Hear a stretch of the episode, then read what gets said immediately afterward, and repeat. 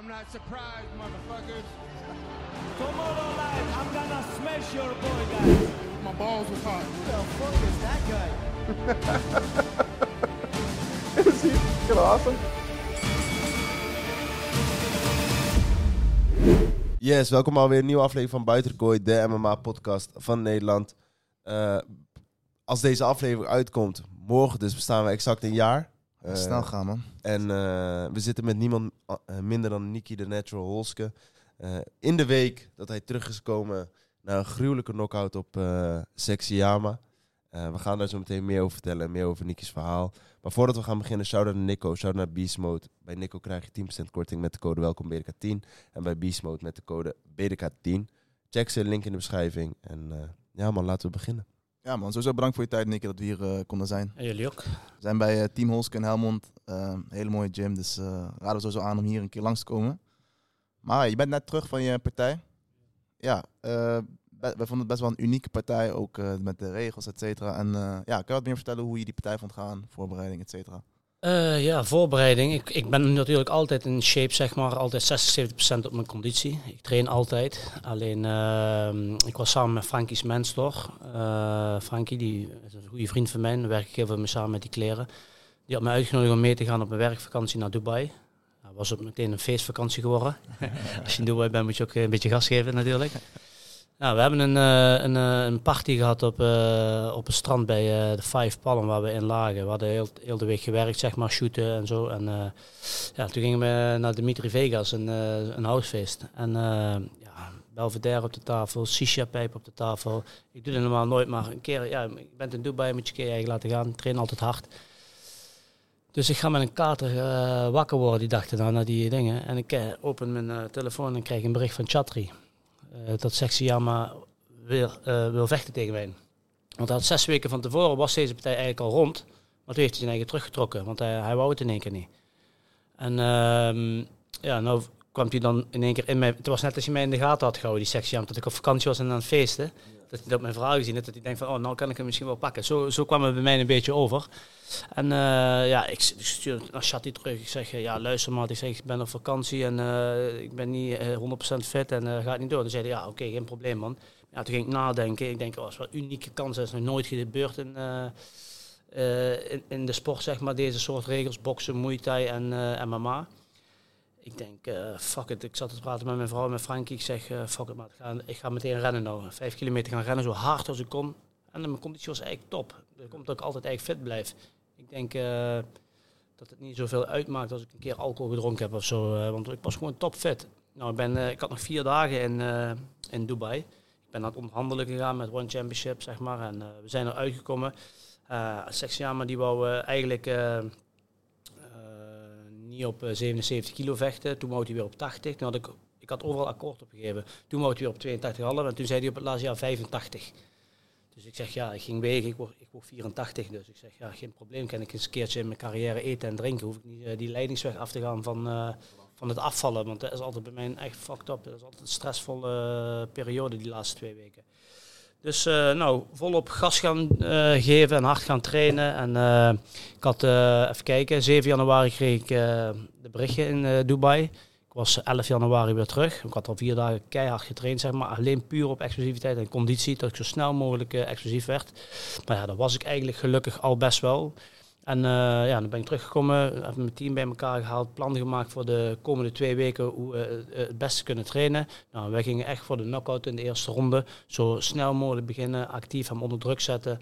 En proberen van mijn snelheid en van mijn boksen ehm, eh, een voordeel te halen, zeg maar. Nou, en dat is prima, prima Uitgepakt. uitgepakt, ja. Kijk, waar wij heel erg benieuwd naar waren is, want wij, wij bespraken het gevecht in de podcast. Van ja, er zijn drie Nederlandse gevechten, maar jouw gevecht vond het meest bijzonder, met name vanwege jouw achtergrond. En wat wij eigenlijk onszelf afvroegen is, hoe gaat Niki zich voorbereiden op een eventuele derde ronde? De vanuitgaande, hè, dat gevecht loopt uit en dan komt die derde ronde. Hoe heb je dat opgepakt? Ja, veel mensen weten het niet. Maar ik heb vroeger bijna twee jaar, bij, toen ik bij Golden Glory zat, heb ik bijna twee jaar MMA gedaan. eh, met Alistair Overheem en eh, met, eh, hoe heet die, uh, Marloes Koenen, uh, Sia Bayaduza. Uh, ik reed elke week reed naar, uh, ik trainde in Breda, maar ik reed toen één keer in de week of twee keer in de week reed naar Amersfoort. Ging bij Martijn de Jong trainen. En daar heb ik een hele tijd volgehouden. Alleen ik zat elke keer met, ik vocht vroeger heel veel. Misschien zes, zeven keer per jaar. Dus ik vocht om de acht weken, zes, acht weken vocht ik partij. En ik kreeg een beetje te veel blessures elke keer eh, met de MMA. Ik moest, ik moest eigenlijk op twee paarden wedden. De eerste paard was MMA en de tweede paard was eh kickboksen. En mijn prioriteit lag toch bij het kickboksen. Dus toen kreeg ik steeds blessures en toen ben ik het een beetje af gaan zakken. Maar ik heb het wel altijd een beetje gedaan. Ah, Snap je? Dus-. En waar ik heel veel op getraind heb, was eigenlijk alleen maar takedown defense. Takedown defense en op de grond liggen en proberen als ze een pop van, ik heb hier een pop van 100 kilo liggen, die op mij liggen en proberen zo snel mogelijk eronderuit te komen en zo snel mogelijk op te staan. Gewoon vijf rondjes van vijf minuten, iemand mij shooten en ik alleen maar eh, proberen eh, niet geshoot te worden en zodra ik op de grond kom, zo snel mogelijk op. eh. dus ik heb wel een klein beetje ervaring, maar natuurlijk niet zoals de echte jongens in het MMA. Maar ja, ik ging gewoon vanuit unieke kans. Ja, tuurlijk. Een hele goede PD. Een hele goede PD. Echt serieus. Want ben 40 jaar en dan mag je best weten, ik heb het beste contract uit heel mijn carrière. En ik weet zeker dat er weinig jongens zijn van, ehm, hoe zeg je dat, van mijn gewichtsklasse, zeg maar, in Nederland, wie hetzelfde Die hetzelfde financieel gepresteerd hebben, zeg maar, zoals ik het. oh, ik ben niet schatrijk of zo, of rijk, maar ik maak gewoon een goede PD. Ik, heb gewoon, ik ben echt tevreden bij, eh, bij One. Bij Glory was het misschien een derde van wat ik nou heb, snap je? En toen was ik eh, wereldkampioen vijf keer. Ja, Maar Juan zegt ook gewoon tegen mij, waarom zou je nog voor het goud gaan? Ik zeg, ja, maar ik wil die titel. Ja, maar waarom? Je hebt er al zeven. Je hebt er vijf van Glory en twee van anderen. Waarom zou je daar? De baas zegt gewoon zelf tegen mij, je moet gewoon gaan voor de PD. Je moet gewoon dikke partijen aannemen en jouw legacy eh, in cement douwen. En eh, je hebt alles al bereikt. Je moet gewoon zorgen dat je dadelijk eh, een goede basis en pensioen hebt als je stopt. Ja, welke baas zegt dat tegen jou? Normaal willen ze van jou profiteren en eh, hè, jou, jou, jou, eh, ja, ik weet niet hoe ik het uit je moet leggen, eigenlijk maar kapot maken uiteindelijk. ja, Dat uitmelken. Ja. Maar hij, hij staat gewoon. Ik heb, ik heb het gevoel dat ze bij One gewoon een beetje achter me staan. En me ook echt eh, goed achter willen laten als ik ermee stop. En dat vind ik gewoon echt dik. Ja, we hadden het er net over. Want je hebt ook je, de performance bonus gekregen. Ja. Daar- ik wil daar nog wel, heb ik wel wat vragen over de partij. Kijk, bij de UFC horen we wel eens, dan, dan gaat Dana naar de kleedkamer, die geeft dan een check en dat is afgerond. Ja. Hoe, hoe, hoe- gaat het bij One? Of mag je dat niet? eh, Ja, dat mag ik wel Ja. zeggen. Ik heb gewoon eh, in mijn contract heb ik bonus staan. Als ik win, ja. krijg ik een bonus. Als ik op knockout win, krijg ik een extra bonus. En dan kan je nog die performance bonus hebben. Dus ik heb drie bonussen gehad. Zo.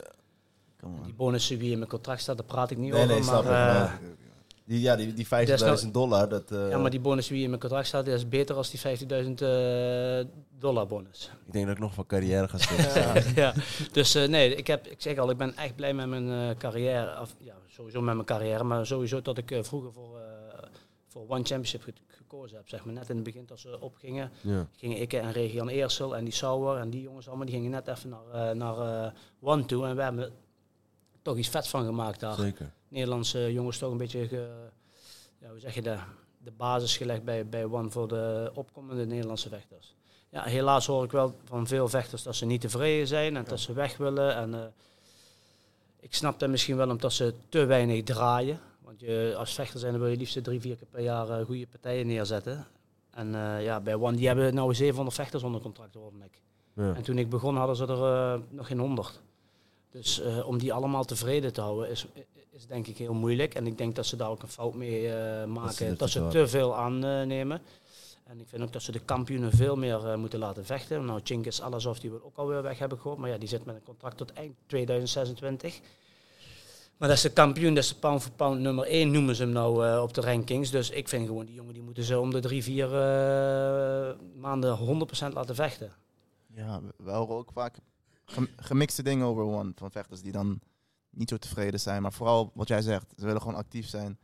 En eh, ja, dat krijgen ze dan niet. Maar wel goed om te horen dat jij daar gewoon uh, Maar ik ben echt... eh, perplex zit, man. Ik kan niks zeggen, maar ik ben ook al wat ouder natuurlijk. En ik heb niet meer de, de, eh, hoe zeg je dat, de drive om zes, zeven keer per jaar te vechten. Ja. Ik, wil- ik heb gewoon een, eh, een contract van zes partijen. Daar heb ik er nou drie van gehad. Ik wil die andere drie nog afwerken. En daarna zie ik wel wat je doen. Kijk, als jullie dadelijk komen met een nog beter contract voor misschien één partij per jaar. Ja, Ja, dan ben ik denk ik niet eh, zo, eh, zo dom om nee te zeggen. nee, precies. Wat, wat me altijd verbaast bij One is...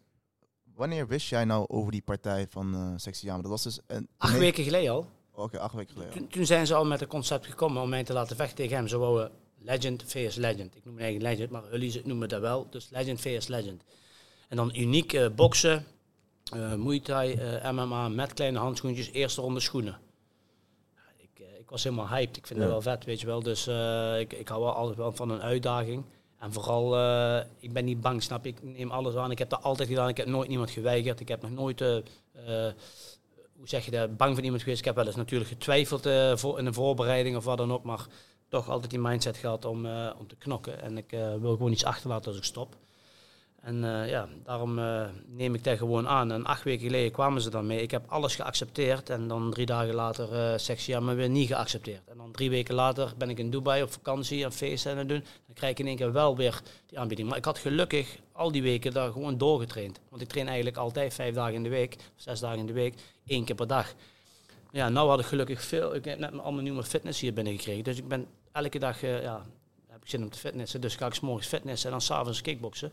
En ik zat op 384 kilo daar in Dubai. En uh, ik had wel een week, een paar, twee dagjes gefeest in Dubai. Maar ja, ik kreeg die aanbieding. Denken, ja, fuck it, ik ga het gewoon doen.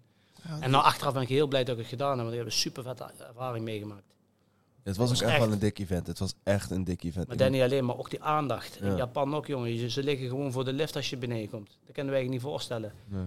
Hier loop je over straat, uh, dan zeggen ze wel, hé hey, Nicky, alles goed, hoe gaat met je boksen? Ja. Maar daar staan ze gewoon te wachten met uh, Chinese stokjes, eetstokjes met mijn naam er helemaal ingegraveerd. Uh, foto's, schriften van vroeger, toen ik bij Glory wereldkampioen werd bij, eh, ook de eerste keer in Tokio ja. tegen Valtellini. Hadden jullie nog allemaal foto's van hun met mij, moest ik weer tekenen. En ja, dat, dat kan je niet voorstellen hoe dat daar is tegenover hier. Ja, we hebben dat wel eens, we hebben het er wel eens over gehad, ook met Reinier, die ook bij ja. One zit. Die, zei, die was toen, uh, uh, die, zegt, die geeft er, kijk, die is sowieso heel erg nederig, maar Nederlanders ja. zijn sowieso over het algemeen nederig. Maar ja, die kan ook, die loopt ook gewoon over straat en dat is allemaal. In Nederland is het niet zo, je nee. hoort het niet. Maar ook de grote namen, hè. Je, nee. bijvoorbeeld een Alistair of. Ja, maar ook Peter Aas, dus ja, de grootste mannen, die is nou in Japan gaan wonen. Ja. Oh, echt, ja? Ja, die woont al een, uh, meer dan een jaar in Japan. Die heeft een nieuwe organisatie opge, opgestart, Legend heet die. Ja daar een sportschool, zijn kinderen die wonen daar, die vechten daar bij, uh, bij grote organisaties. Ja, die doet het daar gewoon supergoed. Die, die kan daar alles klaar krijgen, snap je? Ja. Hier, als je hier in de bakker staat, zijn er maar misschien twee mensen die hem kennen. Maar als je daar in de bakker staat, dan uh, staan ze met rijen buiten te wachten dat ze met hem op de foto kunnen. Ja, ik denk ook dat het een stukje is van, uh, spreek je iemand aan of niet? Ik was toevallig laatst, waar wij uit eten met vrienden en toen daarna stappen. En toen stond Lasse Schöne stond naast ons, voetballer van NEC. Ja. En er komen mensen binnen, heel las en daar is het, zeg maar. Ja. Ik denk dat je in dat soort landen, jij kan niet de discotheek ingaan en uh, rustig een avond stappen, denk ik. Ja, nou moet ik wel zeggen, uh, hier in Nederland is het bij mij nog heel gek geweest toen ik mijn Relive soap had in 2015, ja. 2016 op RTL 5. Toen ging ik naar een festival bij Seven Sunday. En ik denk dat ik, niet overdreven, dan mag je vragen aan de mensen wie bij me waren, ik denk 1500 foto's moest maken. Zo. Ik werd gewoon gek. Ik ben op de duur ben ik... Uh, er was een neef van mijn schoonvader, die was erbij. En uh, die zei vertaan op de deur, hey, nou niet meer, nou niet meer. Ik stond te pissen op een, ja. uh, op een Dixie. En ik stond te pissen en achter me zo'n eentje wie helemaal van de wap af was. Die pakte me van, hey, nee. ik, dus ik werd een beetje zagrijn. Ik duwde weg. Ik zeg, jongen, ik sta, wacht even man, ik sta te pissen. Ik werd helemaal gek man. Dus uh, toen was er dan zie je wat media en televisie met je doet. Dus ik ben ook eigenlijk blij dat het toen eigenlijk weer een stukje gestopt is, die Ja. televisie. Dat het daarna weer wat rustig was. Maar ik moet zeggen, ik, uh, ik heb echt uh, wel goede dingen ook uit die relive weer gehaald, zeg Ja. maar. Qua sponsoringen en, uh, ja, en naamsbekendheid, dat is ook heel belangrijk. Hoe ga je daarmee om? Dus zeg maar, eh, dit was dan echt een uitzonderlijk geval, hè, dat heel veel mensen vanuit de real life shop. Vind je het af en toe moeilijk ja, bekend zijn? Uh, vind ik het af en toe moeilijk. Nee, want bij mij is het nog wel leuk. Ja. Snap je? Het is niet overdreven. Ik denk als uh, bijvoorbeeld een Rico Verhoeven nou uh, ergens heen gaat of door de stad heen gaat, die is ook nog eens heel groot. Ik denk dat het voor hem veel lastiger is dat hij, niet, dat, dat hij overal, dat er overal aan hem wordt. Hé, hey, daar is Rico, hé, hey, daar is Rico. En bij mij, ik heb af en toe een bril op, een petje op, een trainingspak. Mijn zin, ik val niet zo heel erg op. Dus ik heb er eigenlijk niet zoveel last van. Ik had er wel veel last van toen ik die real life soap had, want dan ging ik eh, uit eten. Overal waar ik kwam, kwamen ze met onder. Sorry, je bent aan het eten, maar maak even een foto maar of met. En ik heb nog nooit nee gezegd, snap je? Dus Zo ben ik niet. Ja. Ik ben een jongen van de straat, dus ik, uh, ik weet waar ik vandaan kom en uh, ik vind het altijd rot om tegen een kind nee te zeggen, snap je? Maar ik ben blij dat het nou wat rustiger is. Ja, snap ik. Uh, hoeveel tijd stop jij daar nu in om dan jezelf goed neer te zetten op social media, et cetera? Ben je daar wel echt mee bezig om... Uh... Daar ben ik nog nooit mee bezig geweest. Nee? Nee, mijn zoontje wel. Die zegt altijd als ik iets op de pap haal er nou eens af, jongen. Waar zet je er nou weer op? en dan zet hij er iets voor mij op en dan uh, heb ik keiveel views en dan, maar ja, mijn boeit helemaal niet, man. Oké, okay, oké. Okay. Want we, ja, we kennen ook vechters die dan hebben een heel team op, puur op een social media. Nee, ik niet. Puur om dat te groeien, maar jij bent gewoon... Uh, nee, alles zelf en rustig aan. Oei, man. Ja, maar dat is toch ook gewoon prima. Ik bedoel, eh, Ja. maar we merken wel, wij, hebben, wij delen altijd shorts. Dus op onze, we hebben de hele aflevering en dan delen we shorts op Instagram, YouTube. En, ehm, toen we die van, over jou en eh Sexiama delen, en zeker op het moment dat jij hem zelf ook nog op je story had gepost, ja, toen kwam in één keer jouw hele fanbase kwam er ook nog op af. Ja. Dus die, die video werd toen ook in één keer heel goed bekeken. Terwijl eh, wij hebben heel, het gaat voornamelijk over MMA. Dus wij, we hebben het heel af over kickboksen of over eh, Ja. Nederlandse vechters. Dus we dachten we, nou, je hebt wel een loyale en fanatieke Loyale fan- fanbase. Ja, ja, zeker. Dat zegt vechtsport en Wok, die stuurt mij Ja. altijd bericht. Hij zo, dat is niet, niet, niet om het een of ander, zegt hij. Je bent nou al wat ouder, zegt hij, maar je bent zo populair als ik er iets voor jou opzet. Hij zegt, daar wordt zoveel op geliked en gedeeld en op gereageerd. Hij zegt, dat is abnormaal, Nicky. Ja, misschien komt dat wel eh, door die, ook door die real life soap en dat ik toch eh, altijd op televisie ben geweest, misschien daardoor. En misschien Ja. ook wel natuurlijk door mijn eh, vechten en zo. Ja. En doordat ik al zo lang meega. Maar ja, ik heb wel een loyale fanbasis, ja. Gelukkig wel. En heb je ook haters? Als, als Tuurlijk, ik als ik iedereen. Kijk, je bent best wel een, een chill persoon, best wel makkelijk om, om te mogen, zeg maar. Maar heb je ook wel eens dat je denkt van... Dat, dat Ik heb nog merkt- nooit in het echt meegemaakt, maar wel natuurlijk reacties. Maar die heb je toch altijd van die, Ja. eh, van die internethelden. Ja. Ja, die, die, die hebben jullie ook. Die, Ja, die, heeft- houdt iedereen. Maar daar veeg ik mijn kont mee af, maat. Dus, eh, dat interesseert- die, gaan, die houden toch alles van mij in de gaten. Die willen toch alles zien. En die willen het liefst zien dat ik op mijn bek ga. Ja, nou, dat ge- dat gebeurt ook wel eens. En dan hebben ze het, het mooiste woord om eh kennen ze even shinen op internet. Ja, ik doe gewoon mijn eigen ding. Zolang ik mijn eigen huur betaal of hypotheek, dan eh Ja, maar aan één iemand de verantwoording af te leggen. Dat is mijn eigen. ja, onderaan de streep krijg je toch betaald. Winst of verlies. eh, jij kan naar huis en eh, je ding doen. Ja, ja. Ik wil nog even teruggaan naar One, want eh, ja, je hebt daar ook Muay Thai gevochten met de kleine handschoenen. Hoe is het om ja, te kickboksen met MMA handschoenen? Ja, dat is heel anders. Dat is anders dan grote handschoenen. Met grote handschoenen heb je veel meer dekking. En, eh, ik ben een keer eh, KO gegaan. Of KO, ik, ging gewoon, ik kreeg acht tellen en de scheidsrechter die stopte tegen die Sinsemoed, die Thai. En dat was op twee dagen voordat ik vertrok naar... waar was dat toen? Even kijken, volgens mij Singapore. Twee dagen voordat ik vertrok, toen kreeg ik een berichtje van, eh, van One dat mijn partij niet doorging tegen Islam Muarteves, die Rus. Daar zou ik Ja. eigenlijk eerst tegen vechten tegen die Rus. Daar had ik tien weken op voorbereid met grote handschoenen. Maar door die oorlog van Rusland en Oekraïne gingen die partijen in één keer niet door. Hij mocht niet onder de Russische vlag vechten. En toen kwamen ze met een die- ja, zo'n Engelsman. Ik weet even niet hoe die heet. Ook, ook een Muay Thai vechter eh, bij eh, Liam Nolan. Zo heet Ja. die jongen. Kwamen ze mee. Ik zeg, ja, is goed, ik accepteer wel. Ja, maar dan, hij wil alleen maar kleine handschoenen. Ik zeg, ja, maar daar heb ik niet op getraind. Ja, ja, maar hij is niet goed getraind en zo en zo, bla bla bla. Ik zeg, ja, nou dan doe maar. Ik denk, ja, tien weken trainen, je moet ook geld verdienen. En dat, alle feestjes gelaten, alleen maar eh gegrind zeg maar, om goede conditie en scherp te worden. Ik denk, ja, wat kan er gebeuren? Aangenomen. Nou, een dag later, hij doet het toch niet. Krijg ik in één keer eh, een tijd tegen wie, wie ze nieuw getekend hadden. Ik zeg, eh, ja, ik zeg, eh, dan moet ik op Thai vechten tegen een Thai in één keer op twee dagen van tevoren. Hij zegt, ja, maar die jongen die is niet goed getraind, die is helemaal niet scherp. Die hebben we daar uit de Venom kamp gehaald, die is net nieuw en die kan je wel hebben en zo en zo. Nou, ik ging tegen een vechten. Ik merkte meteen dat hij fysiek heel sterk was. En, en die was gewoon goed getraind, afgetraind, scherp. Dus dat vond ik wel een beetje een nice trick. Dat heb ik ook daarna gezegd.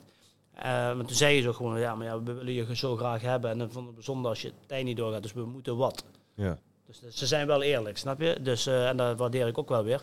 Alleen van, je moet echt getraind zijn met die kleine handschoentjes, zeg maar, om, eh, om een wedstrijd te gaan doen. En vooral zo'n vechter als ik, of veel Nederlandse kickboxers, die hebben de dekking hoog. Die gaan naar voren met die kleine hand, of grote handschoenen, die pakken op de dekking, die counteren. Maar dat kan met die kleine handschoenen niet.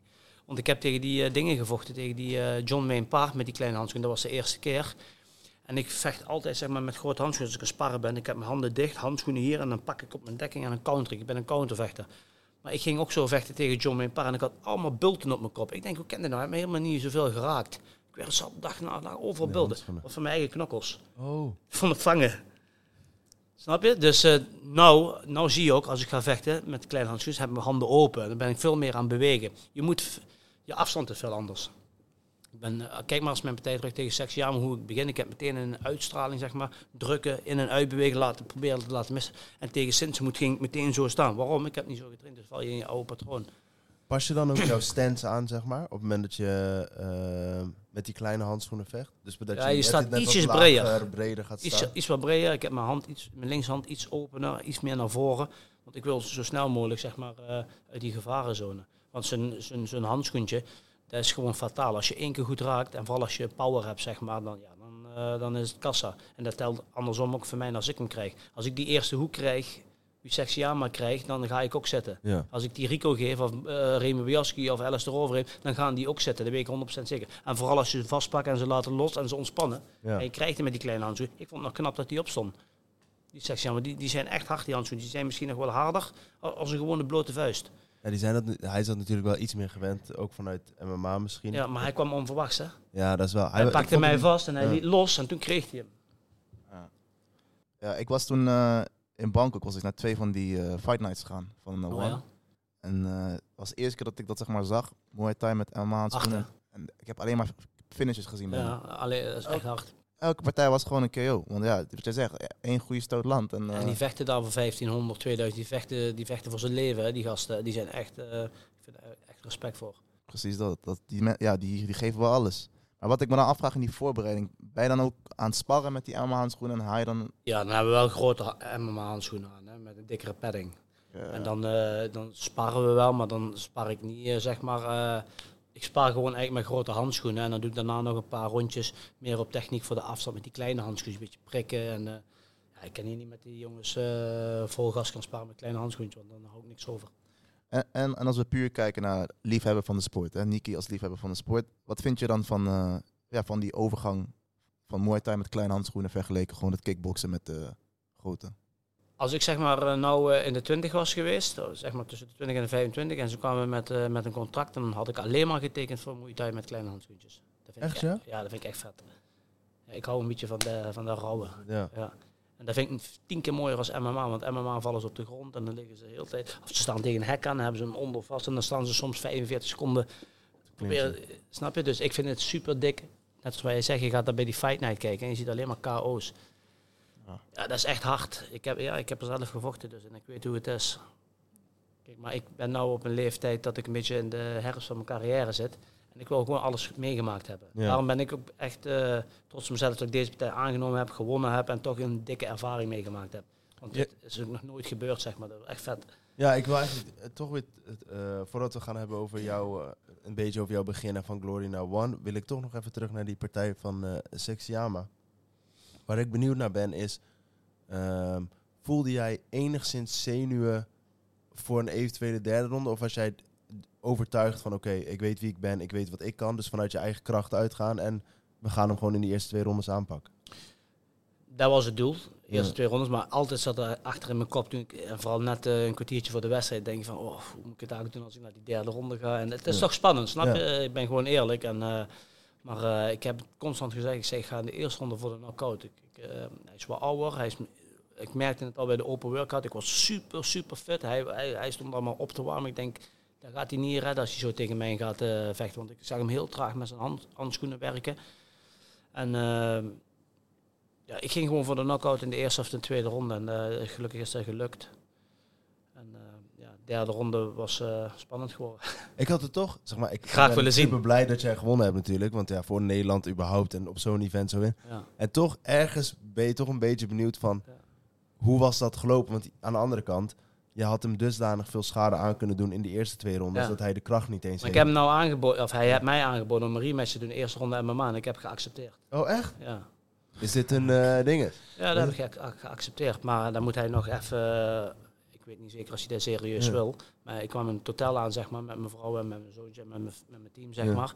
En hij zat daaronder bij die lift met zijn team. En dan kwam hij naar mij toe, had een YouTube, eh, YouTuber had hij bij van zijn YouTube kanaal.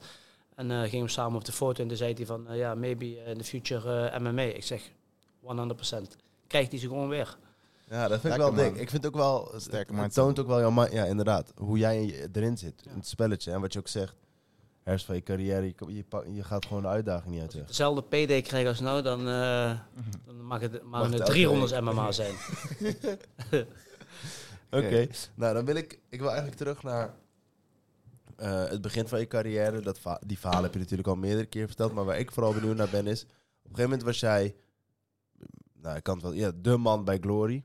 Kunnen we niet omheen. Je, je was een van, eh, een van de grootste vechters daar en eh, je besluit om naar One te gaan. Hoe liep dat en waarom koos je daar toen voor? Ja, waarom koos ik daarvoor? Ik voelde me eigen- eigenlijk altijd eh, de schoonzoon bij Glory wie niet gewenst was, zeg maar. Nee, ik had eh, bij Glory 12 partijen achter elkaar gewonnen. Toen moest ik tegen Doembe vechten.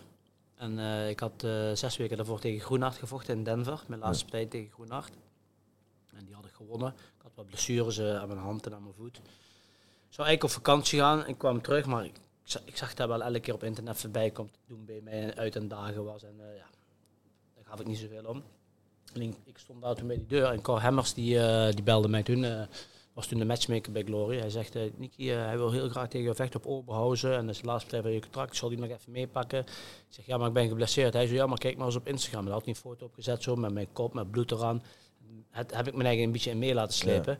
Toch die partij aangenomen. En eh, toen kwamen wij in Oberhausen aan. En was ik twee dagen van tevoren daar bij, eh, bij de persconferentie. En toen eh zei ze van de staf van Glory, zei ze al tegen mij, ja, we hebben een nieuwe kampioen nodig. Ik zeg, hoezo een nieuwe kampioen nodig? Ik zeg, hij zei, ja, je bent al te lang het gezicht van de 77 kilo, zei ze tegen mij. Een Engelsman was dat. Ik zeg, ik zeg, eh, ik, zeg ik moet over twee dagen vechten. Ik zeg, jullie, jullie geven mij wel een fijn gevoel, fijn gevoel mee. En toen zei ik al tegen mijn schoonvader, tegen chef, ik zeg Pierre Andirant, de baas van Glory, is een Fransman. Doembe is een Fransman. Ik was best een dure vechter bij Glory, dat Ja. durf ik best te zeggen. En Doembe die vocht misschien voor het, eh, die konden ze misschien zeven keer laten vechten voor waar ik één keer kreeg. En ze zaten al in financiële problemen toen die tijd. Nou gaat het wel gelukkig beter met Hully, want dat is wel goed voor het kickboksen dat hun blijven bestaan. En eh, toen zei ik al tegen mijn schoonvader, ik zeg, als ik morgen niet op knockout win, laten ze me 100.000 procent eh, verliezen. Nou, en dan ga je eh, vechten en eh, bij alles wat hij deed, eh, de, merkte ik al, zeg maar, dat ze een beetje weg van hem waren. Uitdagen, Ent of Nicky op zijn broekje, allemaal van die dingen. Ik, ik, zag al, zeg maar, aan de pionnen van de bazen van Glory, zeg maar, dat ze dat heel leuk vonden. Dus ik zei al tegen chef, ik zeg, let maar op, als ik morgen niet op knockout eh win, ga, ga ik verliezen. En dan ga je al met een verkeerde mindset Ja. de ring in. Nou, en alles ging mis. Die, die, hand die deed pijn van die partij tegen Groenland. Mijn voet die was zo dik van die binnenkant logisch wie ik hem gegeven had op zijn knie. En dan ga je er nog allemaal erger op letten als je hier al niet 100% gefocust bent op, op die wedstrijd. Nou, en toen verloor ik die partij. En toen eh, zat ik heel erg mee, want ik had zes jaar niet verloren. Ik had 25 partijen achter elkaar gewonnen. Dus ik, zat, ik voelde me eigen echt genaaid en ik, vond ook niet, ik vond ook niet dat ik verloren was. Jullie zeiden allemaal eh, dat het split decision was, één punt verschil. Maar hij won van mij zeg maar in, met achteruit rennen, tong uitsteken, een puntje doen wegrennen. En je moet ook schade aanrichten. Dat zeggen ze nog goed in de regels. Degene die dominant is, vooruit vecht, schade aanricht. Dat is degene die denkt. Plus ik ben kampioen, die had altijd kampioensvoordeel. Anders had Ja. Floyd Mayweather misschien wel eh, tien keer verloren. Ja. Als die, dat zeg ik eerlijk, als hij niet eh, kampioensvoordeel had. Dus ik voelde me eigen nou, Maar ja, toen dacht ik meteen, ja, het is zakelijk van jullie gezien. Hè. Dag daarna stonden ze in één keer op Facebook met een heel groot team van Glory en de Franse televisie. Dat ze een contract gesloten hadden met Franse televisie. Doembe zou constant in Frankrijk gaan vechten.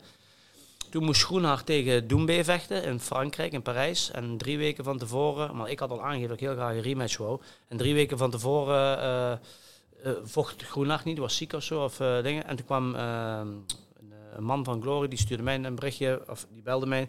Ja, eh, je kan invallen tegen Doembe. En ik zeg, ja, maar ik zeg, het is drie weken. Hij zo, ja, maar je traint toch altijd. En het is now or never, zei hij. hij zei, Zo zei hij letterlijk. Hij zei, als je deze niet aanneemt, vecht je nooit meer tegen Groenhart. Of eh, tegen Doembe. Dus ik zeg, hang erop. Ik belde naar mijn schoonvader. Hij zo, het zijn teringleiders, zei hij. Hij zegt, ja jongen, gewoon doen en gewoon scheiden en hebben gewoon proberen. En eh, anders eh kun je er daar nooit meer tegen vechten. En dus ik moest in Parijs tegen Doembe die, die dingen. Was het weer een split decision. Toen lieten ze hem wel winnen, hè, omdat hij kampioen was. Ja. Nou, en toen, en toen zat ik echt, ik zat mentaal even echt helemaal in de put, hoor, na die twee partijen. En toen verloor ik nog eh, van die Alim Namiev. Ja, die partij, die, dat denk ik nog niet eens maar. Want eh, ik was aan het vechten, maar ik was eigenlijk helemaal niet bij die wedstrijd. Ik was alleen maar bezig met, oh, ze willen me naaien. Want dat was de laatste partij van mijn contract. Ze willen me naaien, ze willen me niet meer. Dus ik was aan het vechten tegen die, eh, tegen die Alim Nabiev, maar helemaal niet. Ik kon eigenlijk op automatisch piloot. En nog kon hij mij er niet uitslaan. Maar goed. Toen kreeg ik in één keer eh, daarna een contract aangeboden van, eh, van, eh, van Glory. één partij per jaar minder. Ik had er maar drie, maar toen één partij per jaar minder. En iets van eh 35% van mijn gage minder. Toen heb ik gezegd, je wat jullie doen? Jullie vallen maar lekker hartstikke dood. Ik zeg, ik ga stoppen bij jullie. Nou, toen ben ik gestopt bij hun. En toen zette ik Hebben ze me nog drie, vier maanden hebben ze me vastgehouden. Want er zat een clausule in die contract dat ik niet weg kon. Dus ze hebben me echt eh, drie maanden ook van mijn geld eh, weerhouden. Dat ik ergens anders kon vechten. Nou, drie eh, maanden geduurd, mijn adv- advocaat erop gezet en zo. Eindelijk gaven ze me vrij. Nou, op internet één postje gedaan dat ik vrij van Glory was, geen contract meer had. Ik kreeg in één keer van Strikeforce, Ryzen. ik kreeg van WLF in China. Ik kreeg van Kunlun. en ik kreeg van, eh, van One Championship. Maar ik had nog nooit van One Championship gehoord, eerlijk gezegd. Nog nooit. En ik vergeet nooit, ik zat op de camping. We stonden altijd op de camping. En ik ging een beetje al die organisaties kijken. En ik, ik las op internet alleen maar, oh, die grote, meer bekeken dan de NBA. En eh super groot in Azië. En opkomend en dikke events. Betalen goed. Nou, en toen stuurde die trainer van eh Demetrius Johnson, Matt Hoon, die stuurde mij uit Amerika een, een voorstel. Ja, en dat was eigenlijk al een goed voorstel. En ik zeg, ja, ik wil eigenlijk dubbelen en ik wil die bonussen erin en ik wil zo en ik wil zoveel partijen. En, eh, en, eh, en jullie gaven een akkoord. Ja, ik denk, eh, wow, ik, ik had al meteen onderhand bijna het dubbele van, van, van Glory, zeg maar. Dus ik dacht, ja, ik ben eigenlijk drie keer achter elkaar verloren bij Glory. En toch geven ze me weer een kans. Maar jullie vonden dat ik slecht behandeld was bij Glory. Dat zei Chatri ook tegen mij toen ik hem de eerste keer ontmoette in Singapore. Hij zo, wij gaan van jou een superster maken. Kinderen die gaan van jou houden, die hangen jou op de kamer. Je wordt niet eh, als een koe uitgemolken en eh, als het niet meer goed gaat aan de kant geschoven hier. Zo zei hij tegen mij. Ja, en toen moest ik mijn eh, debuut tegen, tegen Cosmo Alexander doen. En ik had al in mijn kop, als ik nou weer verlies, zeg ik meteen dat ik ermee, dat ik ermee, dat ik ermee stop. Ja. Want dan, dan, zit, dan, dan ben ik gewoon niet meer goed genoeg. Maar ja, toen won ik met zo'n spetterende knockout, zeg maar. En dat was een van de mooiste debuuts eh, daar toen bij One. En eh, ja, toen had ik weer helemaal. Toen dacht ik van, ja, fuck it man, ik ga weer gewoon knallen. Ik, zit, ik zat gewoon niet lekker in mijn vel bij, eh, bij, eh, bij, bij eh, Glory. En ik ben nou weggegaan en nou gaat het weer goed. En toen won ik weer nog twee partijen achter elkaar. En toen verloor ik de eerste tegen, tegen Regan Eersel. Nou, dat was ook wel een super dikke partij. Ook conditioneel super sterk. En hij is ook gewoon een goede vechter. Dus eh, ja, en... eh, En Zo on, je zo on, steeds, ja. Ik kan me dat nog herinneren, want toen kreeg je al die artikelen met eh Nicky Holske, eerste partij One, ja. spectaculaire overwinning. En, ja, maar als je dan gaat kijken naar One als organisatie, hè, ja. ehm, hoe kijk jij daar zelf naar dat zij... Ze doen eigenlijk alles, want je hebt eh, de grappling matches. Heb je, vind ik juist het vetste. ja, vind je dat, vind je dat ja, dat vind ik echt vet. Ja, ik vind dat echt vet. Dat is eh, voor, ieder, voor ieder, ieder iets. Als jij van MMA houdt, kan je MMA kijken, maar hou je van Muay Thai, komt twee partijen daarna komt MMA, of, eh, Muay Thai en, en de partij daarna komt iets met boksen of zo. Nee. Ja, ik vind, eh, of grappelen. Voor iedereen is zwaar. Ja, ik vind dat uniek. Kijk, je kan de UFC kijken, super dikke organisatie, maar het is altijd alleen maar MMA. Ja. Die zijn nou ook al achter de schermen bezig met Muay Thai. Ja, ze One hebben zo nou groot begint te worden. ook een beetje met, dat, met die Callum Walsh. Maar ze willen.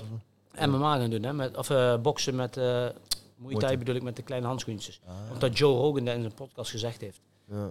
Ah, nou, het zou vet zijn. Ik denk ook wel dat eh, Joe Rogan zegt het inderdaad vaker in zijn podcast dat je waarom UFC de kans niet grijpt om ook Muay Thai Ja. naar Amerika te halen. Want als je dat daar nog groot kan laten worden, dan Ja. eh, Zeker. Ik, ik vind het ook puur qua entertainment vind ik dat Muay Thai met de kleine handschoenen. Ik denk dat dat bovenaan staat qua gewoon. Zegt Chatri ook. Ja, als dat, als is je daarnaar gewoon de dikste, de, de, de dikste sport met de, eh, met de, met de eh, hoe zeg je dat, Eh, met de meeste actie en de meeste violence. Sowieso. Weet je? Maar ik Ja, vind man. sowieso, als je kijkt naar de geschiedenis van Muay Thai, is het altijd wel echt, gewoon, het is gewoon wel een gruwelijk ge- eh, gevecht. Als Ja. je vroeger kijkt met al die eh, speciale banden, of Ja, met dat ze die handschoenen, of dat ze met eh, touwen om de handen. En, dat is sowieso wel. eh, Ik vind het super dik. Maar je, ja, je sprak een beetje over de onderhandelingen. Dan vraag ik me af, hoe, hoe dicht zit jij op de onderhandelingen als vechter zelf? Ben jij iemand die echt helemaal ja, eh, mee onderhandelt? Of heb je echt een manager die dan alles voor jou... eh, Ik heb een management en dat doe ik eh, eigenlijk helemaal samen met hem.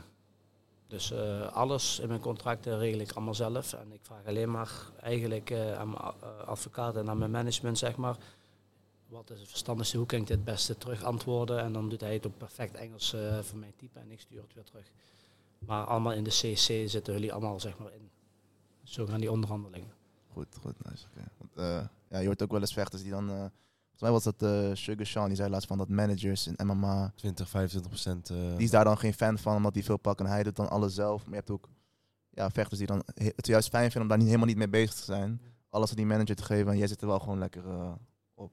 Wel vet, hè? Wat is jouw... ik ben wel benieuwd. We hebben dadelijk tegen het einde van de podcast hebben we een aantal vragen van gasten. Waar er, waren echt bizar veel. Dus we hebben een beetje een selectie gemaakt.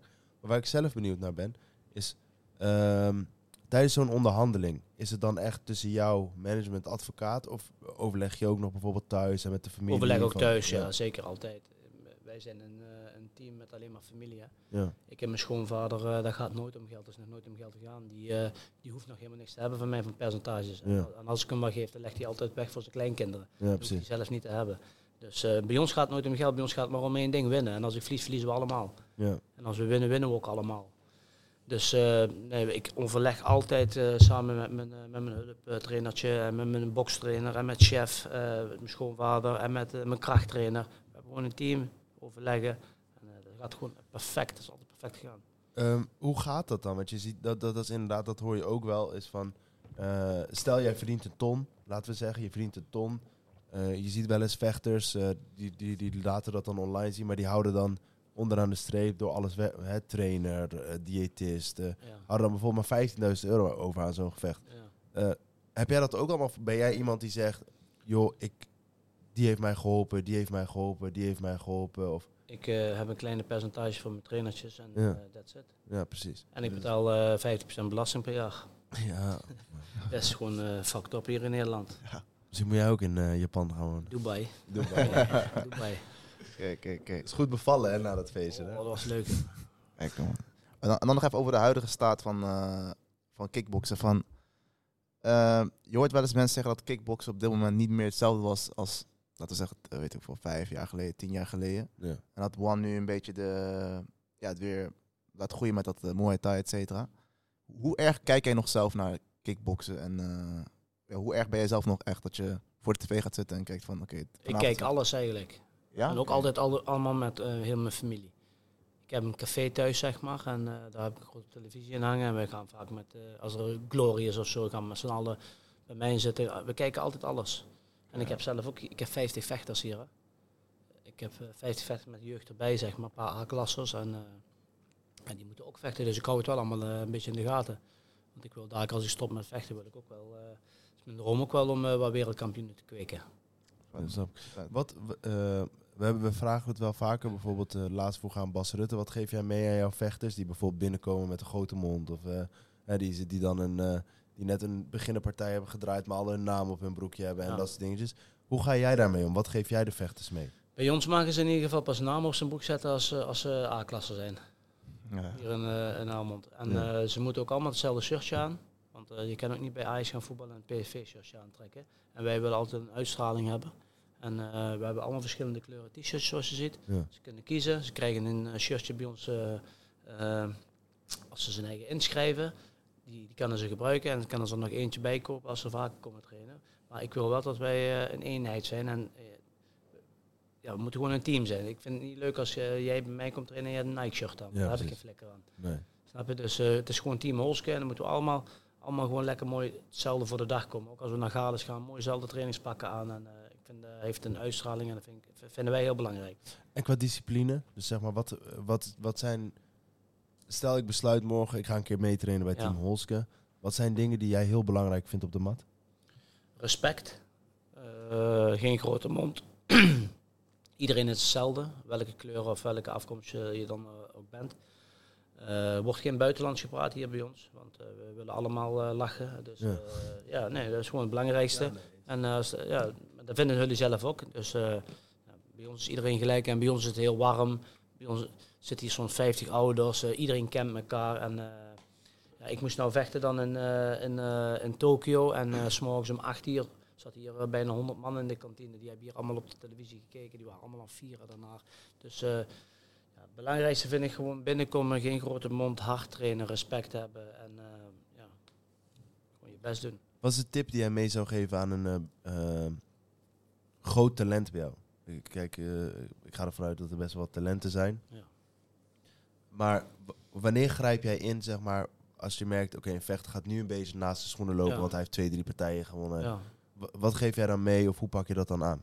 En dan ga ik ermee zitten praten. En ik zeg altijd, hou je voet op de grond, kijk naar mij. En ik probeer ook altijd gewoon mijn eigen te blijven en eh, niet uit te sloven. En eh, ik, ik weet wel, ik, ik was 16 jaar, toen werkte ik achter de vuilniswagen. Dus waarom zou ik nou, dat ik het gemaakt heb, anders gaan doen, snap je? Ik zeg, jullie moeten weten waar je vandaan komt, hard trainen. Ik zeg, en eh, als je drie, drie wedstrijden wint, ben je er nog niet, hè? Ik zeg, want er zitten kapers op de kussen. Die willen dadelijk allemaal, als je een keer een titel wint, jouw titeltje hebben. Dus je moet gewoon blijven werken, hard werken en niet eh, één wedstrijd winnen en drie weken gaan feesten. Nee, je bent dinsdag weer op de mat als je Ja. zaterdag gevochten hebt. Al is het maar even cardio en even die afvalstoffen eruit. Maar ja, ik heb hier ook wel heel grote talenten die, eh, die komen één keer in de drie weken trainen en dat is gewoon zonde. Dat is gewoon echt fucking zonde. Die gaan een wedstrijd vechten, die slaan de eerste ronde knock-out. En dan zeg ik, jongen, ik ben er dinsdag weer. Ik zeg, nou komen er mooie eh, kansen aan. Ja, en dan gewoon drie, vier weken, die komen dan weer. Sorry, eh Nicky, eh, ja, je weet hoe het gaat. eh. ja, dan denk ik, ja, dat is zo jammer. Ah, is, dat, is dat een, een rol die je in de toekomst wat meer wil oppakken? Dat je echt trainer, eh, zeg maar die rol meer als trainer in plaats van eh, atleet? Ja, tuurlijk. Ik geef nou al elke dag, al een jaar lang, heb ik, is deze sportschool helemaal van mij. Die heb ik overgenomen van mijn schoonvader. En eh, ik doe nou, hij helpt mij wel overal mee mee. Hij traint de wedstrijdgroep nog steeds, omdat ik in die wedstrijdgroep hoor. Maar van tevoren eh, komt er een recreantengroep met 40, 50 man, die train ik zelf. En daarvoor komen nog kinderen, daar heb ik weer mijn zoontje voor en andere mensen wie die trainen. Dus eh, het werkt hier wel. Ik ben al wel echt bezig met, met mensen opleiden. Er zijn heel veel recreanten die voor de gezondheid komen. Maar er komen ook eh, van die kutjongetjes binnen wie kijken goed zijn, die, die ik weer naar chef toestuur na een paar maanden. Ja. Dat die zegt dat ze wedstrijden willen vechten. En dan probeer ik ze heel de basis bij te brengen. En dan zijn ze op een punt dat ze kunnen gaan sparren. En dan zeg ik, chef, hier, die komt naar jou toe. Naar de Ja. wedstrijdgroep. Snap je? Is jouw doel ook om eh, Team Holske misschien op termijn een keer uit te breiden naar eh, andere sporten ook aanbieden? Of blijft voor jou de kern altijd Muay Thai kickboksen? Nee, ik eh, ben wel bereid om daar ook eh, MMA-trainers en zo in te huren. Dat zou ik ook wel dik vinden. Oké. Ja. En ik heb nou dan een grote fitness aangeschaft, zeg maar. Dan kan ik nog meer uitbreiden. Ik ben nou bezig met dit pand te kopen. Dan, dan wil ik het dadelijk ook een keer uitbreiden. Dan wil ik nog misschien een stukje aanbouwen voor een stuk fitness. Ja, ik heb wel plannen, maar het kost allemaal zo stervensduur tegenwoordig. Hè. En, wil eerst even een goede ledenbestand opbouwen. Ik heb eh, vanaf januari tot eh nou januari, zeg maar, in een jaar tijd, heb ik van 85 leden bijgekregen. Sinds ik het overgenomen heb. Dus als ik dan in dit jaar nog eens een keer ken, En dan kan je, kan je steeds meer gaan doen, snap je? Ja, dat is wel Ja. vet. En, eh, heb je ook wel eens dat andere vechters van andere gyms hier naartoe komen om eh, met jou te trainen? Ja, heel veel. Ja. Alleen weet je wat bij ons het probleem is? Wij krijgen, of niet het probleem, dat is wel goed, we krijgen heel veel uit Duitsland en uit Limburg. Waarom? We krijgen niet zoveel uit, eh, uit Amsterdam of dat is allemaal zo lang rijden voor ons, snap je? Ja. Kijk, als ik nou in Utrecht had gezeten of een beetje centraal in Nederland, dan was het veel drukker geworden. En we hebben maar een klein stadje, hè. maar wij krijgen heel veel uit Duitsland, zeg maar. Heel veel. En ook heel veel uit Polen komen ook eh, bij ons trainen. Sterke jongens. ook. Word jij wel eens benaderd door, eh, door vechters, MMA-vechters of kickboxers van hey Nicky, jouw ervaring, eh, ik wil jou in mijn kampen trekken of, of dat soort dingen? Of hou je jezelf daar ook een beetje van? van Ja, daar hou ik me eigenlijk een beetje van eh, weg. Maar ik doe wel veel seminars geven, zeg maar. Ik vlieg Ja. wel over heel de wereld. Ik ben, eh, als je die dingen zit, dat was in, eh, in Australië. Dat was 24 uur vliegen. Ben ik ook twee seminars gaan geven, twee weken lang. Wordt alles voor je betaald. En ja, dat is wel super dik ja. mee te maken. Maar dat doe ik over heel de wereld. Dat heb ik al overal gedaan, zeg maar. Dat doe ik dan wel. Alleen, eh, ja, mijn eigen bij andere kampen betrekken, ja, daar hebben, hebben ze eigenlijk nog nooit eh, aan mij gevraagd, moet ik eerlijk zeggen. Je zou wel denken, Maar Ja. dat komt misschien dat ik nog zelf actief ben. dat zou kunnen. Ja. Ja. Maar iemand met jouw staat van dienst, je ziet het, je ziet bijvoorbeeld eh, met Yusri. Ja, eh, ja die zit bij Pereira. ja, die zit bij. Pereira als, eh, als kickboxer. En je zou Daar ben ik fan van, van Pereira. Ja, dat, ik, eh, ja. toppertje. ja, dat geloof ik. Die heeft ook bij Glory. Dat is de Het mooiste was, Glory toch? 2014 of zo, of 2015 moest hij tegen Kashenko vechten bij Koenloen. En ik was toen met David Kiria. kwam hij aan mij een foto vragen. Snap je? Toen moest, hij verloor toen op knockout van, eh van Kashenko. Hij had 8 kilo afgetraind in een dag tijd. Hij vocht op 77 kilo. Die Pereira is sowieso een, Ja, dat is een monster, joh. beest, eh, hoe hij dat kan Ja, doen. 77 kilo. Hij was morgens om 8 uur was hij, het was warm toen te zien. Dan was hij aan het springtouwen. En s'avonds om 11 uur was hij nog aan springtouwen. Die heb heel de dag daar buiten gelopen. Hij was 8 kilo afgevallen. Hij. 8 kilo. Kwam hij mij een foto vragen. Dat vind ik wel mooi. En daarna, eh, nou, nou, nou ga ik met hem op de foto bij springen. Ja, tuurlijk. Gewoon een topvechter. Ja, ik, wij vinden het... Kijk, ik heb toen... Mooi, s- mooi stijl. Handen laag, eh, zo'n grote vierkante kop. Kijkboos en, en, en power. Ik hou mensen die power hebben, zeg maar. Wij hebben het wel eens over gehad, want wij... eh, kijk, op, op Alex Pereira zijn kickboksen, zijn Muay Thai, daar is echt niks op aan te brengen. Het is echt gewoon een goede vechter. Alleen toen hij, toen werd hij kampioen bij de UFC tegen Adesanya. Ja, dat zijn twee stand-up gasten. Ja.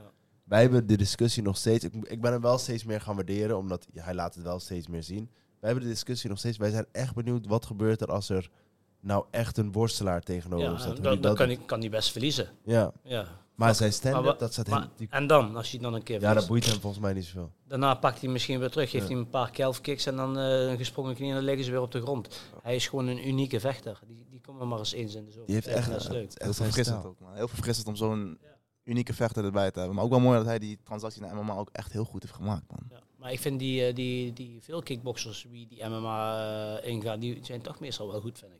Ja, ze Ja. doen- je, je ziet het met Adesanya, die doet het goed. Eh, Pereira heb je. Ja. Die Wonderboy die dan een karate-achtergrond Ja. heeft. Ze- Anderson Silva had ook goed Ja. Thai gedaan vroeger. die, die eh, hebben wel een stabiele basis. John Jones die is ook eh, begonnen met eh Muay Thai volgens mij, of kickboksen. En Wat toen is hij MMA gaan doen volgens mij. Was bij jou nooit die verleiding hoog als je dacht van misschien dat daar iets meer geld in zit? Nee, nee, Nee? ik heb het nooit voor het geld gedaan, zeg maar. Ik heb het echt altijd voor de... eh, omdat ik gewoon een, een kutjeugd gehad heb, zeg maar, thuis. Heb het gewoon echt altijd gedaan voor mijn eigen, om iets te bereiken. Dat is het. Ik vind het wel bijzonder hoe je dat, eh, hoe je dat ook zegt. Maar kijk, onderaan de streep, hoe je het ook went of verkeerd, of jij nou mo- eh, MMA was gaan doen, of jij was kickboksen gaan doen, of jij, jij hebt een bepaalde drive in jou wat je terugziet. Je Ja. bent nou, eh, je bent nou 40 eh, en je staat nog steeds op de top, bij wijze van spreken. Ik bedoel, je- wat je zegt, legend versus legend, dat zijn alle credits zijn naar jezelf toe. Ik had eh, vorig jaar tegen de chef gezegd, zat we een keer wat te drinken, een feestje. En ik zeg, wacht maar een paar, zei ik tegen hem. Ik zeg, ik ga iets doen wat nog nooit iemand gedaan heeft. En dat heb ik eigenlijk nou alweer gedaan. Maar nou heb ik weer, eh, zo, zo bekijk ik dat. ja. En nu heb ik weer deze partij aangenomen en dan heb ik toch weer iets gedaan wat nog nooit gebeurd is. Ik wel Dimitri Johnson en Rotang. Maar dat was MMA Muay Thai, MMA Muay Thai, oh, net andersom. Kijk, en nou was het boksen met MMA handschoenen, daarna Muay Thai. En ja, ik vind het toch wel bijzonder. Dus We gaan nu... eh, Kijkersvragen, man. Ja, we gaan de kijkers vragen, want jij moet, eh jij moet dadelijk Ja. ook nog eh, door. Wie weet in de toekomst doen we een deel 2, dan kunnen we langer zitten. Maar we hadden best wel wat kijkersvragen. We hebben een selectie gemaakt, want anders dan, dan hielden we je heel lang op. Ik pak ze er even bij. Ik heb nog wel een vraag tussendoor snel. Ja, doe maar. je Doe maar. Hebt nu ook de Glory Grand Prix met de heavyweights. Eh, wat vind je daarvan? Zou je daar ook, zou je daar ook een keer aan meedoen als jij zo'n format had dat je gewoon in een toernooi zit, drie keer per, per avond zou kunnen vechten? Dat heb ik al een paar keer gedaan. Hè. Ik heb bij de K1 gevochten. Ik heb eh, K1 Max kwalificatietoernooi gewonnen. Toen werd eigenlijk pas, eh, eh, kreeg ik eigenlijk pas een ticket om naar Japan te gaan. Ik, ik vocht altijd op 77, 76 kilo en toen kreeg ik een aanbod. Dat was in 2006 was dat. Een dag na mijn zoontje zijn geboorte. Ik had gevochten tegen Jan van Dender en een dag daarna kreeg ik een aanbod om zes weken later op een K1 Max toernooi te vechten. Op 70 kilo. In Zweden. En die heb ik alle drie gewonnen. Met een gebroken enkel. Ja, niet helemaal gebroken, maar ik, ik had een scheur in mijn enkel. ja. Ja. ik moest eigenlijk eh, twee pinnen in mijn enkel. En nou nog steeds.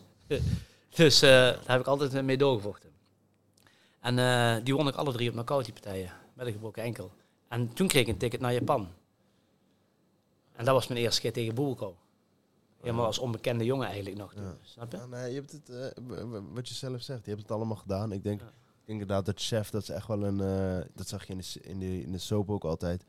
Hij is ook wel altijd eerlijk tegen jou. Als het niet, als Altijd, het niet ja. gaat, zegt hij gewoon ja, het gaat niet. En gewoon even normaal Maar ik kan niks En- fout bij hem doen. En hij Ja. regelt alle filmen. Hij had heel veel sponsors altijd voor mij geregeld. Al- Ik, ik, ik was eerst altijd een eh, vergeetachtige. Dan moest ik bijvoorbeeld eh, op een interview komen of op het ziekenhuis. Ik vergat dat weer, maar hij belde me s'morgens op. Niki, je hebt vandaag die interview. Hè? Of je moet vandaag in het ziekenhuis. Dus hij is wel altijd een heel sterke pilaar in mijn carrière geweest, zeg maar. Ja, mooi om te horen. Eh, de vragen, ik, we hebben er zeven. De eerste is van, we zeggen altijd wie ze heeft gehad, Gizo Skizo. Eh, die hebben we al enigszins eh, beantwoord. maar voor hem, heb je MMA grappling getraind voor je afgelopen partij? Nou, wat je zelf Ja, uitlegde. Ja, een paar jaartjes heb ik daar geoefend, ja. Ja, nou, mooi om te horen. Julian Verstegen vraagt, vraagt zich af, hoe lang wil jij nog blijven vechten op niveau? Ja, de planning is om mijn contract bij One af te maken, drie partijen. En, eh, je, maar ik zeg net al, je weet nooit waar ze mee komen. Hè. Als ze daar tegen mij zeggen, wil je niet nog een contract voor één partij per jaar? Kijk, als dat een kei- dikke PD is en ik ben nog topfit. Kijk, Ja. als ik, wanneer ik hier klappen ga krijgen in de sportschool, stop, stop ik er meteen mee. Maar dat is nog niet- steeds niet gebeurd. Dus ik ben nog steeds top en topfit. En dat weet ik van mezelf. En misschien eh, is dat gewoon... Kijk, vroeger waren vechters met 32, 33 eh, afgeschreven. Ja. Maar misschien door de voeding en door, eh, door, door de trainingsmethodes die we nou hebben en door de faciliteiten en hoe we met ons lichaam omgaan en eh, met de kennis eh, uit andere sporten, denk ik dat we veel langer door kunnen gaan. En eh, ja, ik, eh, ik weet het niet waar ik over twee jaar sta. Maar sowieso nog drie gevechten. Ik heb sowieso nog drie gevechten en dan wil ik nog eigenlijk een hele dikke afscheidspartij gaan vechten in Nederland, omdat ik al zo lang niet meer in Nederland gevochten heb. Nou, dat vind ik, wel, dat vind ik wel dik om te horen. Dat is ook wel One heel graag. Championship eh de Netherlands. man. Ja. Eh, David, eh, David vraagt zich af, zeg maar van alle tijden, wat is jouw droomgevecht? Welk gevecht, als je mocht kiezen, zou je, die zou je willen vechten? Van alle tegen... Maakt niet uit wie, wie Oh, dan ook. poeh. Droomgevecht. Of nou Sonny Liston, Mohamed Ja, ja. Ali, of, dat maakt allemaal niet uit. Ja, ja, daar moet ik even goed over nadenken. Poeh, dat is een moeilijke. Ik, eh, ik had het ook wel heel... zijn er wel verschillende. Eh Ernesto Hoost. Ja, een van de mooiste, vet. Ja, ook een van de mooiste vechters. Ik, ik schreef vroeger, toen ik eh, net begon, schreef ik op een schriftje schreef ik, eh, combinaties op van, van vechters wie ik mooi vond. Ja. Ik zat bijvoorbeeld van vrijdag tot zaterdag, of van vrijdag tot zondag was ik vrij. Dan zat ik de hele dag op een, op mijn kamer videobanden hadden we toen nog. Die kocht ik allemaal bij Mike van Nicosport. Videobanden. Die heb ik daar denk ik nog 300 in de tas zitten. Ja, die kan ik nou niet meer gebruiken. Ik heb geen videorecorder meer. Maar toen die videoband erin, dan was ik heel aan het kijken. En dan dacht hij van, oh, links, rechts, leverstoot, opstoot, low kick, rechts, direct. Dat deed En zo dan ging ik die combinaties opschrijven. En dan ook van andere vechten. Oh, Rob Kamer ook, zou ik ook wel heel graag... eh, dat was ook wel een droompartij geweest. eh, om, ja, dat zijn de vechters zeg maar, waar ik van hou. Een beetje voor mij de basislegger. En eh, Ramon Dekker, maar ja, daar zou ik nooit tegen vechten, want dat was mijn, mijn, ma- mijn maat, zeg maar. Snap Ja. Dus, eh, maar ja, dan schreef ik dan eh combinaties op, die plakte ik op de raam en dan ging ik sparren. En dan eh, elke keer als het rust was, liep ik met een beetje helemaal bezweet naar die, naar de schrift toe, ging ik naar die combinaties kijken. En dan ging ik heel die training, die combinatie oefenen in de volgende sparren. En toen zei mijn trainer toen die tijd, hij zei, er is maar eentje wie hier de top gaat bereiken en wie in Japan komt en dat is Nikki. En toen zei iedereen, ja, waarom dan? Ja, die heeft huiswerk gedaan, die neemt zijn huiswerk mee naar de sportschool. Ja, vet. Zo ging dat. Dus eh dat zijn wel eh, eh, droomgevechten, zeg maar. Maar Ja. dat vind ik wel gaaf om te horen. Eh, Elias, eh, eh, Elias vraagt zich af, waarom ben je eigenlijk door blijven gaan met kickboksen? Want je hebt toen ook nog een uitstap gemaakt naar het boksen. En Ja. Toen ben je eigenlijk weer gaan kickboksen. Ja, ik, ik, ik zei net dat ik het nooit voor het geld zou doen, maar dat was wel een financiële kwestie. Ja. Ik verdiende toen eigenlijk net goed met kickboksen, echt goed geld, zeg maar, voor mijn gewichtklasse. Ja. En toen kwamen hun met een contract aan, eh nadat ik tegen Callum Smith gebokst had, waar ik een goede partij tegen geleverd had op vier dagen uh, notice, zeg maar. Ja. En eh, toen kwamen ze in één keer met een contract. Boksen, eh, eh, moest ik één wedstrijd boksen, maar dat was hetzelfde geld. Ik moest dan, even kijken, dan moet ik niet liegen, acht keer boksen voor hetzelfde geld als één keer kickboksen. Toen dacht ik bij me, ja, Ja, ik ben al ik 36, kickboksen. of 35, ik ga niet nou met mijn 35 nog eens helemaal onderaan de ladder beginnen, terwijl ik nou goed verdien. Om dan weer zeven stappen terug te gaan. terwijl ik nou blij ben dat ik dit contract heb. Ja. En dat is eigenlijk eh, gewoon... eh, Maar dat is ook wel logisch, je moet toch ook gewoon je ja, dat is gewoon de- als ik gezin en- 25 was geweest, had ik het wel gedaan voor dat geld. Ja. Had ik mijn eigen op kunnen bouwen. Maar nou dacht ik bij mij, ja, ik heb nog... eh, want ik, mijn planning was eigenlijk om met mijn 36 al te stoppen met kickboksen. Zo net iets anders ik, geloof ik, kan niet, ik kan niet goed afscheid nemen. Rutger Poelman vraagt dat heb je ook al een beetje beantwoord. Wat zijn de plannen voor na je carrière? Wil je Ja. trainer worden? Ja, trainer worden. Ik ben een beetje met vastgoed bezig. Eh, ik probeer toch wel eh, niet dom om te gaan met mijn geld en een beetje te investeren. En eh, ja, ik doe heel veel dan, ja, zo gezegd, modellenwerk, niet, wil ik het niet zeggen, maar ik doe heel veel voor kleren, fotoshoots maken, en die dingen allemaal. Daar kan ik ook goed mee verdienen. Ja, van alles wat, zeg maar. Ik probeer zoveel mogelijk te doen. Wat is het eerste wat je, dat, dat vraag ik mezelf, wat is het eerste wat je gaat doen de dag dat je stopt? Dat je denkt van, nou, dit heb ik al zo lang niet echt kunnen doen, dat ga ik nu even doen. Zou ik niet weten. Vol feesten bijvoorbeeld. Of, ja, maar, Ja, maar dat doe ik nou ook wel eens, ja. Nou, dus dan maakt het niet uit. Eh, mijn schoonzus vraagt zich af, die was ook echt blij dat, eh, dat we jou te gast hadden. Wanneer komt jouw real life soap eh, terug? Of komt er nog een? Mm, Ja, daar heb ik geen, plan, geen plannen voor. Als ze er, als ze er mee zouden komen in eh, dingen, dan zou ik er wel over nadenken.